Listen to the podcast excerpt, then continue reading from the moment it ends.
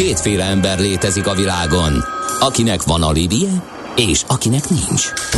Az elsőnek ajánlott minket hallgatni, a másodiknak kötelező. Te melyik vagy? Millás reggeli, a 90.9 Jazzy Rádió gazdasági mapetsója. Ez nem animi, ez tény. A Millás reggeli fő támogatója a Superautomobil KFT, a Schiller Auto család Lexus Pest márka kereskedése Újpesten. Schiller Auto család. Autók szeretettel. Köszönjük a hallgatókat, megyünk tovább a millás reggelivel itt a 90.9 Jazzy április első péntek reggel van, 8 óra múlt pár perccel. Uh, 13 párra, igen. igen, itt van Ács Gábor. És Kede Balázs. És a 0630 20 10 909-es SMS, WhatsApp és Viber számunk kaptunk is útinfót. Budapest legfrissebb közlekedési hírei, itt a 90.9 jazz azt írja Kriszti hallgató, hogy sziasztok, jó nagy, több kilométeres dugó alakult ki az m 0 a Megyeri híd felé. A Csömöri Osanig ér a sor. Szokásos valami utoléréses baleset történhetett. Az útinform pedig arról tájékoztat minket, hogy az m 0 autóton az M3-as autópálya felé vezető oldalon a 60-as kilométer, ez ugyanaz lesz. A 60-as kilométernél Kistarcsa térségében a 3-as főúti lehajtó után korábban három autó koccant össze, a sérült járművek már a leállósávon vannak, de a torlódásra még számítani kell, tehát magyarul lehetne haladni, csak ugye a feltorlódott járműveket ilyenkor nehezen ö, ereszti át a, a, az a szakasz, ahol megoldódott ez a helyzet. Aztán, hát, most a szokásos élénk a forgalom a Budapest környéki utakon. Igen, de kicsit élénkebb, csak egyébként Aha. olyan komoly dugós nagyon dugós területek. Persze, ha eltérő infótok van, valami történik, akkor azt, azokat várjuk. Az időjárás az most ilyen szaggatott pamacsokban jönnek az esőfoltok, eláll, megered, eláll, megered, ez várható a délelőtt folyamán. Közlekedők is ezzel számoljanak. Ezt tudtad? A Millás reggelit nem csak hallgatni, nézni is lehet. Millásreggeli.hu Benne vagyunk a tévében. Nos, ahogy azt beharangoztuk, Fischer Andrással fogunk beszélgetni az OTP Bank innovációs területének vezetőjével. Jó reggelt, szervusz! Jó reggelt, sziasztok, üdvözlöm a hallgatókat! Hát az első kérdésünk rém egyszerű lesz. Annyit tudunk az OTP Labről, hogy 2017-ben jött létre, ugye, és ez a bank egy innovációs központja, de mégis mi folyik ott? Mivel foglalkozik az OTP Lab? Mi a cél, vagy mi volt a cél a létrehozásával? Azt a azt a célt fogalmaztuk meg nemes egyszerűséggel, hogy, hogy ebben a hatalmas bankcsoportban rejtőző innovációs potenciált uh, aknázzuk ki, és, és ebben uh, együttműködünk a kollégáinkkal, startupokkal, egyéb innovatív cégekkel, szabályozóval, tehát gyakorlatilag a, a hazai és régiós innovációs ökoszisztéma szinte valamennyi szereplőjével, és, és hát ahhoz, hogy ezt a célt elérjük, különböző eszközöket fejlesztünk, programokat futtatunk, és, és próbáljuk ezt az említett potenciált, ahogy tetszik, kimaxolni. Uh-huh. Ezt jól látom, hogy ez nagy bankoknál egy ilyen beválni látszó recept, hogy egy kicsit így Ugye a méretüktől és esetleges lomhasságuktól, és elnézést a jelzőért, de most itt nem találtam jobbat, hogy, hogyha a fintekekkel hasonlítjuk össze, ö, eredően ez egy praktikus lépés, hogy ezeket a fejlesztési és innovációs feladatokat kiszervezzék, és ö, tényleg ilyen laboratórium jelleggel ott folyjon az a gyakorlatilag szabadon ez a fejlesztési munka. Valóban, amikor 2017-ben létrehoztuk az OTP OTP lebet, akkor, akkor előtte körbenéztünk mi is a nagyvilágban, és, és hát természetesen nem mi találtuk fel a, a spanyol viaszt. Én azt gondolom, hogy igen, ez egy, ez egy működő, bevált recept, de azt azért szeretném hangsúlyozni, hogy uh, ugye az előbb azt mondtad, hogy kiszervezik, vagy uh, a bankok, vagy ezek a, a szervezetek egy ilyen innovációs laborba az innovációt, ezért itt messze nem erről van szó. Sokkal inkább azt mondanám, hogy segítjük a, a, a kollégáinkat, Aha. közösen fejlesztjük ezeket, a, ezeket az új megoldásokat, ez szerintem egy fontos megkülönböztetés. Igen, tehát a, a fejlesztés során már együtt működés van a kollégákkal, nem pedig a végeredményt kapják vissza gyakorlatilag, ugye? Így van, Aha. így van, az innovációnak számos forrása lehet, tehát egy óriási szürke állomány van, tehát csak egy példa abból, hogy mit csinálunk, van egy, egy, egy úgynevezett ötletportálunk, ahol bárki, tényleg abszolút bárki a bankban benyújthat egy ötletet, de egy másik példa lenne mondjuk a startupok, akik készen hoznak valamilyen új technológiát vagy üzleti modellt. Aha, ugye beszámoltunk arról, hogy gyanítom, hogy ez már a ti feladatkörötökbe tartozott. A, a, annak idején ugye, amikor a járványhelyzet beindult, és a hitelmoratórium életbe lépett, hogy ott robotbankárok úgymond láttak el nagyon sok olyan adminisztrációs feladatot, ami ilyen monoton, repetitív, és rájuk lehetett bízni ö, ö, dolgokat, és nem is tudom, ott volt egy számítás, hogy hány ö, fő élő munkaerőt váltott ki ez a, ez a folyam folyamat, ez, ez, egy, ez ott létezik még, ez a fejlesztés alatt van, ez a robotizáció? Abszolút, igen.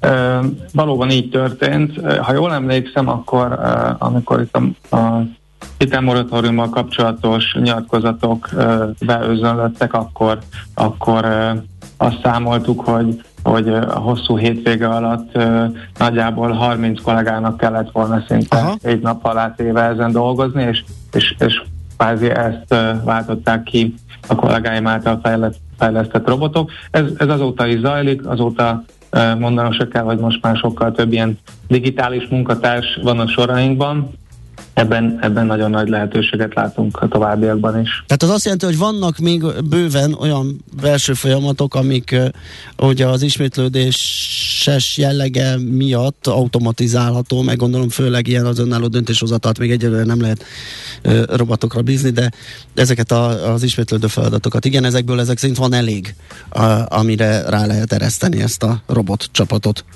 Igen, igen, ilyenből van. Vannak olyan területek, ahol több, van ahol kevesebb.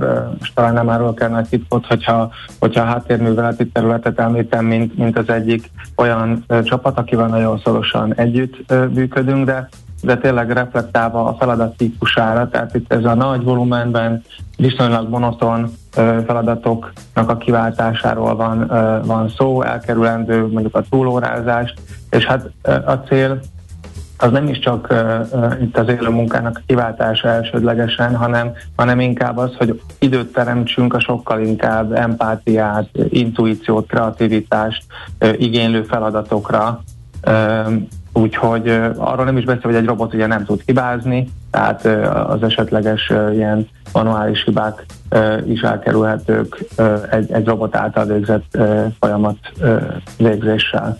Mekkora az a csapat, amelyik a robotizáción dolgozik? Ez folyamatosan nő, de most már egy ilyen 15 fős csapat van itt az OTP lában, aki, aki ezzel foglalkozik. Ez nagyon komoly.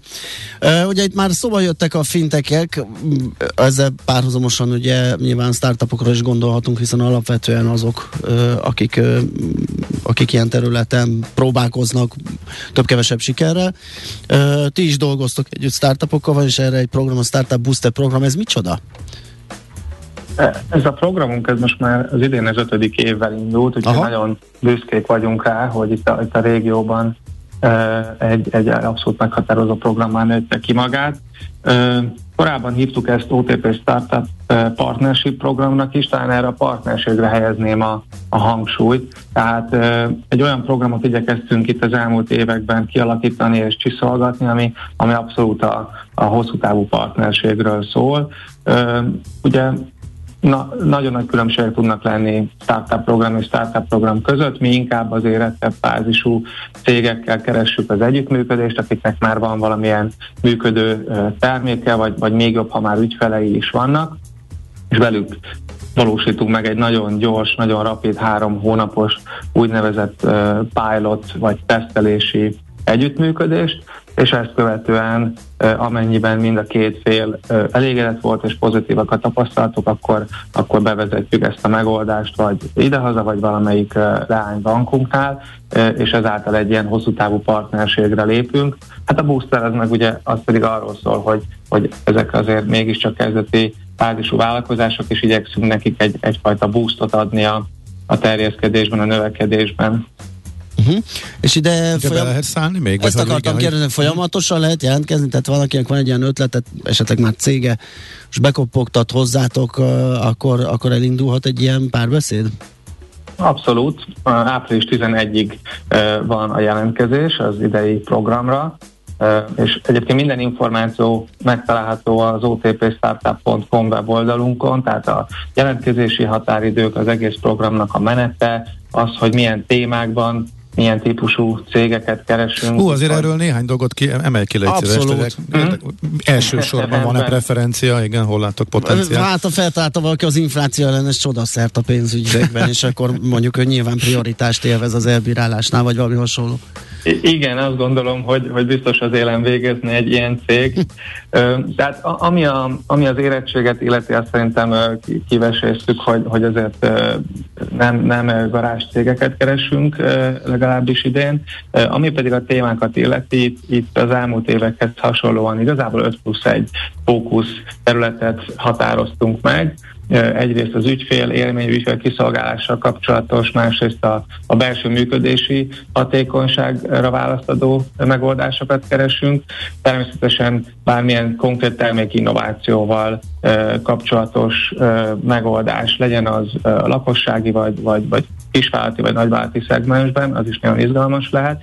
Illetve idén bejött egy új, egy új téma, ez a bankoláson túlmutató, illetve a fenntarthatósággal kapcsolatos ötletek, megoldások. Ez, ez idén van először, úgyhogy ez az öt téma, ami alá egyébként ennél sokkal konkrétabb igények fogalmazottak meg, és a plusz egy az pedig most már mondhatom, hogy szokás szerint ez a meglepetés kategória, vagyis ha, ha egy startup egyik az előbb említett témakörbe sem illik bele, és mégis úgy gondolja, hogy szerinte az ő megoldása, technológiája az hasznos lenne az OTP számára, akkor ebben a, ebben a Jolly Joker kategóriában tud jelentkezni. Ez, ez egy, tudsz erre egy példát esetleg, hogy mi az a, tehát egy, egy bank, aki a bankoláson túlmutató megoldásokat vár, az pontosan mit, mit tudna lenni? Hát ugye szoktuk mondani, hogy, hogy ma már azért az iparágak közötti határok azok elmosódnak, és a, és a pénzügyek, eh, a fizetés, mm. az gyakorlatilag mindenhol jelen van, tehát igazából, ha nem szigorúan véve eh, egy fintekről beszélgetünk, hanem egy startupról inkább egy, egy ilyen nagyobb kategóriát mondjunk, ami más iparágban Aha. definiál magát elsődlegesen, szinte biztos, hogy lesz valamilyen pénzügyi kötődése, és ezáltal azt gondoljuk, hogy lehet egy szinergia a, a, a bank és a, és a startup között, amiből akár az ügyfelek is uh, profitálhatnak. Most uh, ha csak mondok egy példát, kiragadva a számtalan konkrét igény közül, amik, amik megtaláltak a honlapunkon, például precíziós agrárgazdálkodásra megoldás. Szerintem sokan tudják, hogy az OTP bank az egyik vezető ilyen agrár uh-huh. pénzügyi megoldásokban. Úgyhogy a kollégáim nagyon sok olyan igényt fogalmaztak meg, amik valamilyen határterületen, határiparágban működhetnek. Kíváncsiak vagyunk rá, és megvizsgálnánk, hogy tudunk-e valamilyen olyan értékajánlatot közösen kialakítani egy startup ami, ami az ügyfelek számára is hasznos, vagy a belső működésünket tudja tovább javítani. Ha világos. Tehát 11-ig lehet jelentkezni, jól emlékszem? Igen, április 11 És lehet utána mi van egyébként, vagy mi történik? Hogy, hogy mennek a folyamatok onnantól? Van egy viszonylag uh, szigorú kiválasztási Aha. folyamatunk, tehát uh, a jelentkezéseket előszűrjük, és utána uh, április közepén online interjúkat szervezünk, ahova már ezeket a, a szakértő kollégáinkat is meghívjuk, tehát velük lesz gyakorlatilag egy ilyen online pitching, és azok a cégek, akik, akik ezen túljutnak, azokat pedig meghívjuk egy kétnapos kiválasztási eseményre. Nagyon remélem, hogy, hogy idén most már egy két év után ismét személyesen tudjuk ezt megtartani. Az a, az a cél legalábbis. Úgyhogy ez egy ilyen kétnapos, nagyon intenzív megbeszélésekkel, workshopokkal, előadásokkal tartított esemény lesz itt Budapesten, ahova világ minden részéről bereptetjük a, a startupokat, és természetesen az OTP-s kollégák is itt lesznek. Aki, aki ezen túljut, azokkal pedig a, a korábban említett három hónapos projektet elindítjuk, ennek, ennek pedig szeptember eleje a kezdő dátuma. És utána mi történik a három hónapos projekt után? Ha valaki három hónap annyira utána... bejön, akkor egy, egy nagyobb együttműködés jöhet létre? Így van, ez a cél. Tehát Aha. alapvetően végig ez a cél lebeg a, a szemünk előtt, hogy, hogy aki aki úgymond bizonyított, tehát ténylegesen a három Igen. hónap alatt lehozza, azt megmutatja, amit a színes szagos prezentációkban volt, ez tényleg úgy működik, azokkal szeretnénk hosszú távon is együttműködni valamilyen formában.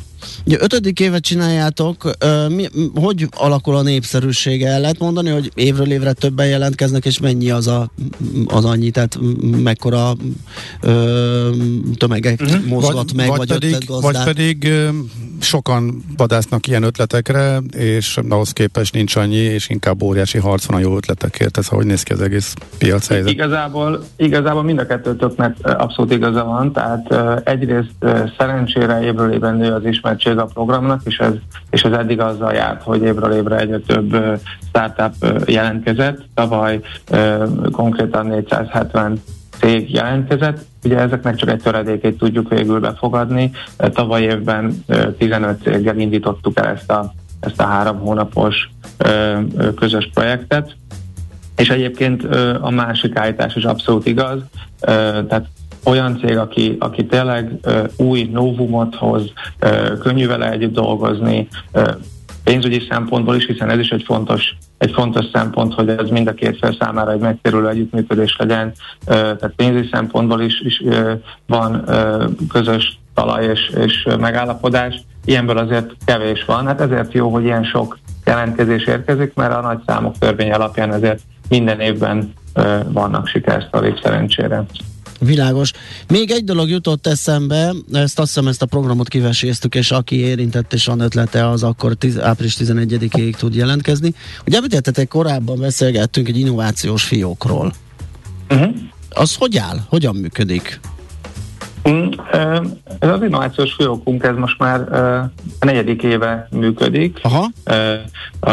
az Árkád bevásárlóközpontban, és és hát a fő célja és feladata az az, hogy gyakorlatilag bárki, aki, aki bejön, tehát itt ide lehet nem, nem csak időpontfogás útján, hanem besétálás útján, mint bármilyen normálban fogva betérni, azokat az ügyfeleket bevonva tesztelje a fiók hálózatunkat érintő újításokat. Tehát gyakorlatilag egyfajta élő tesztközekként működik. Egy ilyen kis sandbox, egy homokozó, ugye?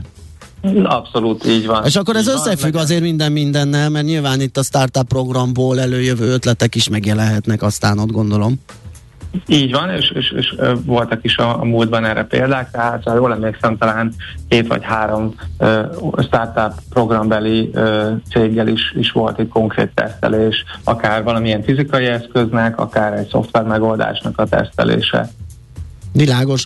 Hát nagyon klassz, mi szorítunk, hogy minél több jó ötlet uh, kerüljön el hozzátok, mert abból nyilván mi ügyfelek is uh, profitálunk, uh, úgyhogy uh, sok sikert a lebonyolításhoz, aztán az eredményekről meg úgyis beszámolunk, úgyhogy szerintem még fogunk beszélgetni. Köszi még egyszer, szép napot! Köszönöm szépen! Szia! Sziasztok. Fischer Andrással, az OTP Bank innovációs területének vezetőjével beszélgettünk az OTP Lab uh, munkájáról, illetve erről a Startup Booster programról, ami ahogy olyan elhangzott, még lehet rá jelentkezni, hogyha valakinek lapít az íróasztal fiókjába valami remek uh, startup innovációs ötlet. Na, csak az agytekervényéből most Vagy. elő ezt hall, Most akár. ihletet kapott. Például. Igen. Na, hát hírek előtt és hírek után is, akár a program ajánlóból is kikorhattak volna ezek az előadók. A Movic azért nem, mert később lesz nem áprilisban, de Vitális Iván neve elhangzott áprilissal kapcsolatban a nagy-nagy programajánlónkban, úgyhogy ő is jön majd a zenekarával mindjárt. Aranyköpés a millás reggeliben. Mindenre van egy idézetünk. Ez megspórolja az eredeti gondolatokat. De nem mind arany, ami fényli. Lehet kedvező körülmények közt gyémánt is. Az egyik születésnaposunk, akiről megemlékeztünk, Otto von Bismarck, 1815-ben született ezen a napon április 1-én, ugye a német politikus, Németország első kancellárja volt, meg nem mellesleg még gróf is, úgyhogy tőle idézünk, azt hiszem így április 1-én. Tréfaként. igen, lehet tréfának is érteni, lehet rajta elgondolkodni, meg lehet nagyon komolyan is venni. Azt mondta egy alkalommal, sohasem hazudnak annyit, mint választás előtt, háború alatt és vadászat után.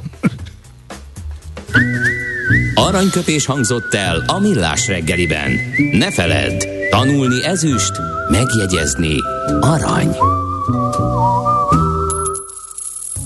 A számok viszont nem hazudnak. Nem hazudnak, úgyhogy... Azokról is beszélünk is. Arról fogunk beszélni, és hát nem véletlenül megint infláció kötvény, amerikai részvények, mert ez, ez most mindennek a, a, az alfája és a magája. Mármint, hogyha a befektetésekről pénzügyek. Nagyon-nagyon megemelkedtek a várakozások, viszont nagyon-nagyon széles sávban szórodnak, ezért uh, megkérdezünk uh, több szakértőt is arról, hogy mi várható és hogyan érint minket. Úgyhogy most uh, Pálvölgyi Máté, a Dióf alapkezelő portfólió menedzsere a vonalban. Jó reggelt! Szia, jó reggelt! Jó reggelt, sziasztok, üdvözlöm a hallgatókat! Na, hát mire számítsunk? Ugye az amerikai részvénypiacnak volt most egy ilyen felüvelő szakasza, azért beszélünk uh-huh. időben, most nem tudjuk, hogy ez a kis korrekció mit, most mit fog okozni. Hát szerdáig tartott, most éppen megállt, és kicsit lekókat, de ugye meglepően jó teljesítmény nyújtott, igen. Illetve ez a meglepődés, talán részben benne volt ez az inflációs dolog is, ugye, mert azt lehetett hallani, vagy azt lehetett a kommentárokból olvasni, meg magyarázatként olvasni, hogy hát infláció van, persze a kötvény piacból menekülnek kifele. kampó, mi más tudnánk, mint hova menjenek? reál eszközöket, mint például vállalatokat vásárolni és abba helyezni a pénzt. Kérdés, hogy ebbe ez meddig tud tartani, vagy mekkora lendületet tud adni a részvénypiacnak, elfogy-e előbb-utóbb, mit produkál a kötvénypiac, hogyan hat az infláció?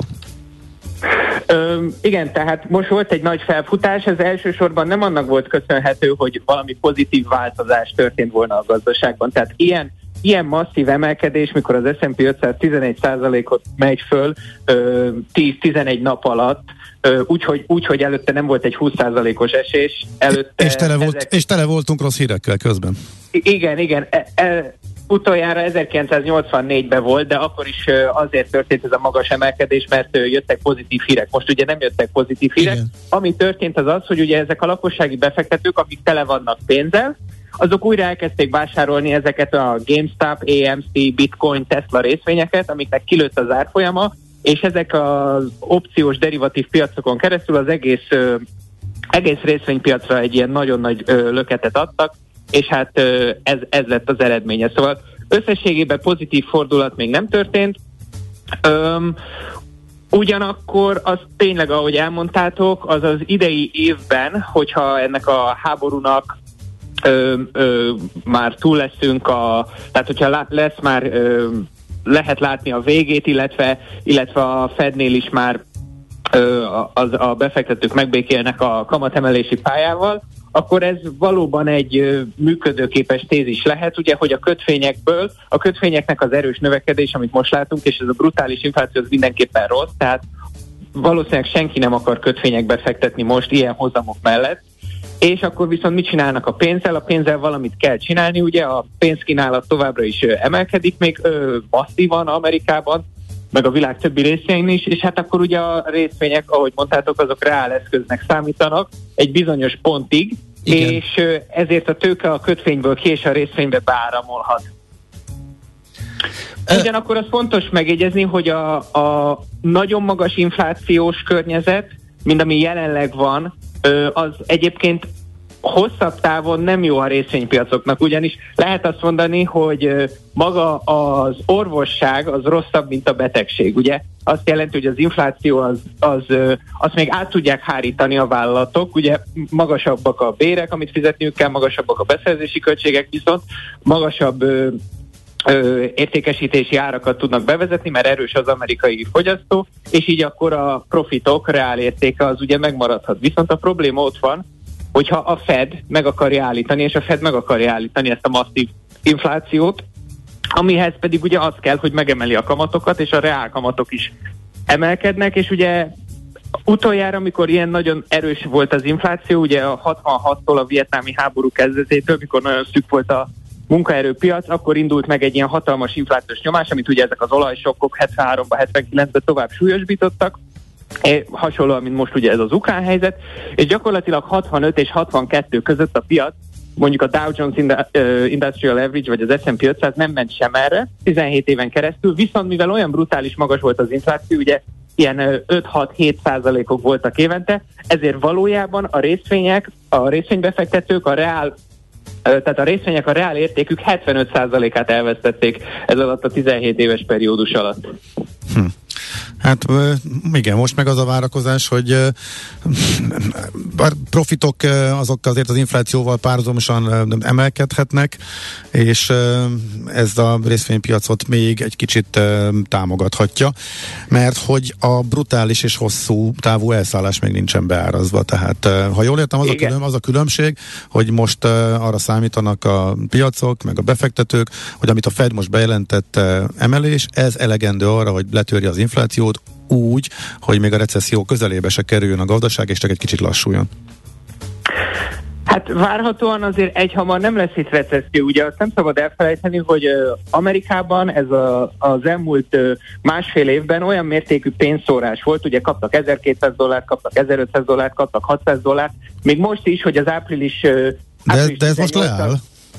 Ez leáll, igen, viszont még április 18-án ér véget Amerikában az az adófizetési határidő ebbe az évbe, és akkor még 40 millió háztartás, az durván egyharmada, fog kapni 600, 900, 1200 dolláros csekkeket a gyerekek után. Ez még egy tavalyi ö, intézkedés, aminek még idén is van hatása. Szóval Aha, még, világos. még mindig van egy ilyen uh-huh. kisebb pénzeső egyrészt, másrészt meg a megtakarítások, ezek a többlet megtakarítások még továbbra is rendkívül magasak. Ugye két és fél trillió, tehát két, két, 2500 milliárd dollár volt tavaly a csúcs, és ez még továbbra is olyan 2000 milliárd fölött van, csak a többlet megtakarítás, tehát a, az átlagos megtakarításon felüli állomány, ami azt jelenti, hogy még ezeket a magas inflációs sokkokat is, ami ugye nagyon ö, drága lesz a lakbér, nagyon drága az élelmiszer, nagyon drága a benzin, de egyszerűen annyi pénzük van a fogyasztóknak, hogy gyakorlatilag a következő 12 hónapon belül még ebből a többlet megtakarításból ezt simán tudják finanszírozni, és ezért hiába emel a Fed kamatot, a gazdaság még továbbra is erős maradhat. Aha. Ugye meg, meg, meg, ha, meg ha véletlenül leesik a, a részvénypiac, akkor e valamiből belevásárolni, ahogy azt megszokhattuk az elmúlt 11-2 évben. Hát igen, igen. De ugye akkor, ha először leesik a részvénypiac, az akkor nem jó, csak akkor jó, hogyha az ember csak akkor vesz, mikor már leesett. Jó, igen. Nem, én értem, csak hogyha és csak friss, friss pénzek, ahogy beléptek friss pénzek, és nagyon durván felhajtották hogy az elmúlt hetekben is a háborúra. A háború sokja az pár napig tartott, és utána masszív emelkedés lett. Csak gondolom, ha bármilyen más okból, ha le, le, lehet egy e, rosszabb periódus, akkor ez a buy the tip metódus, ez e, flow alapon akkor ismét életbe léphet, mert hogy írtam irgalmatlan pénzek vannak továbbra is, a, hogy szokták mondani, a partvonalon, tehát Igen. a lakosságnál még kapják is, tehát akkor erre megint lehet számítani ezek szerint, nem? Igen, igen, igen, és ez igazából addig, addig van ez a hátfele a részvényeknek, amíg, amíg a reálkamatok ilyen alacsonyak. Tehát uh-huh. ö, nem is csak a rövid hozamok, ugye most 7-8 százalék az infláció Amerikában, ez két számjegy is lehet a következő hónapokban, ö, és, a, és a, a Fed alapkamatja ugye meg fél százalék, de még a hosszú, hosszú hozamokban is, ugye a 10 éves amerikai állampapír hozam a két és fél százalék, amit várnak a következő 10 évre infláció az 3 százalék, tehát mínusz 0,5% a reálkamat. Na most ilyen reálkamatok mellett még mindig, annak ellenére, hogy a nominális hozam emelkedik, de még mindig nincs alternatívája a befektetőknek. Viszont mivel nagyon magas a részvénypiac értékeltsége a profitokhoz mérten, ugye, tehát ilyen magas csak a dotcom lufi idején volt a 2000, ö, 1999 és 2000 között, hogyha a reálkamatok felemelkednek, és mondjuk a 10 éves reálkamat már nem mínusz 50 bázispont lesz, hanem plusz, tehát plusz fél százalék lesz a reálhozam, az már ilyen magas értékeltség mellett elég lehet ahhoz, hogy a részvénypiacba jöjjön egy komolyabb vagy tartósabb korrekció. De akkor oda, odáig esetleg oldalazásra lehet számítani? Tehát amit mondunk, ugye, hogy egy, egy ö, csökkenő piacon megveszik a részvényeket, mondva, hogy nincs alternatíva, viszont fölfelé meg limitált az, amit elvárnak tőle, hiszen az árazás miatt akár meddig nem emelkedhetnek. Ebből én azt gondolnám, hogy egy ilyen oldalazó mozgás lesz egész addig, amíg az a bizonyos reálhozam emelkedés be nem következik, amit említesz. Igen, igen, ez, ez szerintem, szerintem elképzelhető. Aha. Na jó, hát meglátjuk akkor, hogy mi lesz ebből. Elég, eléggé rázós és nehéz a helyzet, főleg így, hogyha előre akarunk tekinteni, vagy előre látni. Igen. Sose könnyű, ugye? De azt hiszem, hogy ez most egy különösen nehéz időszak. Oké, okay, nagyon szépen köszönjük. Én is nagyon köszönöm. Jó munkát és szép napot neked. Szép hétvégét. Szia, szia. Pávölgyi Mátéval a Diófa alapkezelő portfólió menedzserével beszélgettünk. Ez a villás reggeli, még így a hírek előtt pár perccel megnézzük, hogy mit ér. Ja, az érdekes volt. 8.40 és 41-kor jött két üzenet. Biztos jó rádiót hallgatok? Ma nagyon alternatív a saját válogatás. A károgós még tetszett, de már ez nem az igazi. A károgós még tetszett. És ugyanakkor mondom egy perccel előtte, na ez az, több Ivánt, még több aparazolt a millásba. Jó. Úgyhogy programajánlóból szerepelt, de közül próbáltam most minél többet behozni, és hát ő is benne volt. Meg hát egyébként nagyon menő, és érthető, fölfelé ívelő. Igen. Énekesként is, ugye egy csomó szóló projektben is, vagy hát csomó ilyen kollaborációban is nyomja, de meg a zenekara is.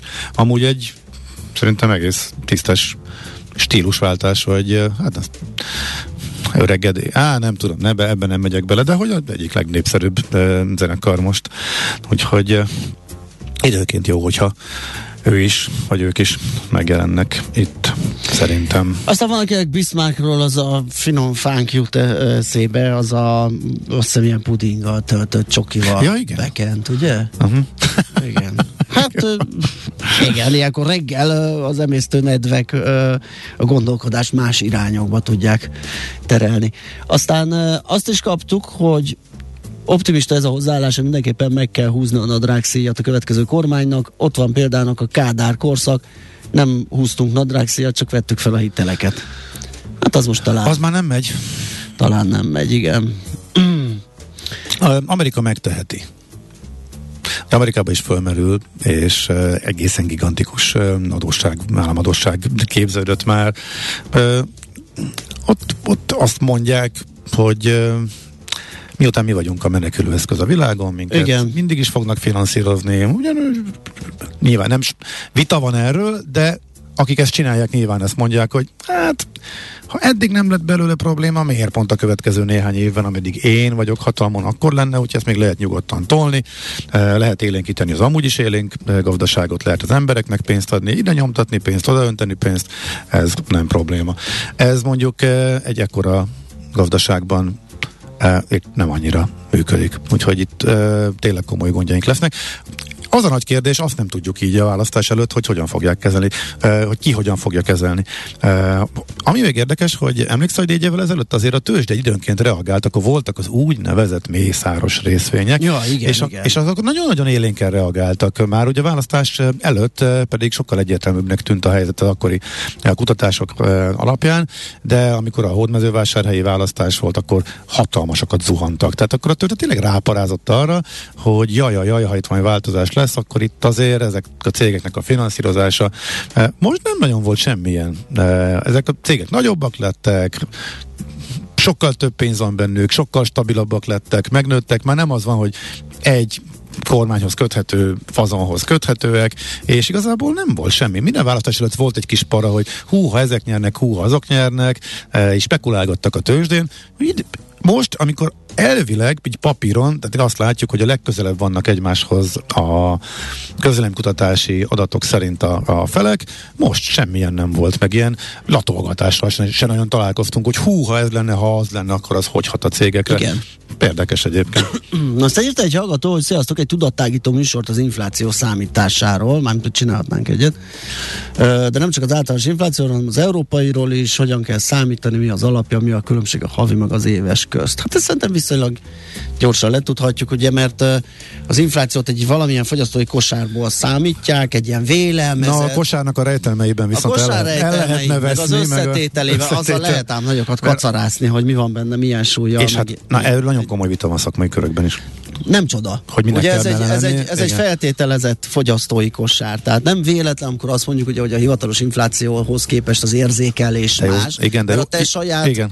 fogyasztói De józan paraszt észre baromira nem tükrözi az átlagfogyasztót 2022-ben. Egyébként meg igen, és hát ezzel, ezzel azért nyilván lehet operálni, hogy akarjuk-e, hogy nagyon érzik a társadalom, vagy nem. Tehát ez hmm. megint az, hogy a statisztikát azt olyanra hangolom, ami ennek szeretném látni tipikus esete. Viszont van egy olyan, ami Tehát megméri. A hivatalos infláció az nem véletlenül jóval alacsonyabb annál, mint amit Igen. az emberek éreznek, úgy általában, átlagban. Azért teljes nagy disznóságokra nem ad feltétlenül lehetőséget, mert ugyanakkor meg ott van ugye a GDP deflátor, aminek a segítségével a nominális és a reál GDP-t számítják. Itt nincs kosarazás, nem egész egyszerűen összehasonlítják. Az összes előállított termék tavalyi árát tavalyi áron előállított összes hazai terméket az idei áron össz, előállított összes uh-huh. hazai termékkel, és akkor a különbség kiad egy ö, valamit. É, Úgyhogy, úgyhogy erről van szó. Hát az meg, hogy hónap vagy év, az meg statisztika, ugye. Megnézzük az előző Mivel, hónaphoz képest, az... milyen dinamikával változtak az árak, és hát ami meg jobb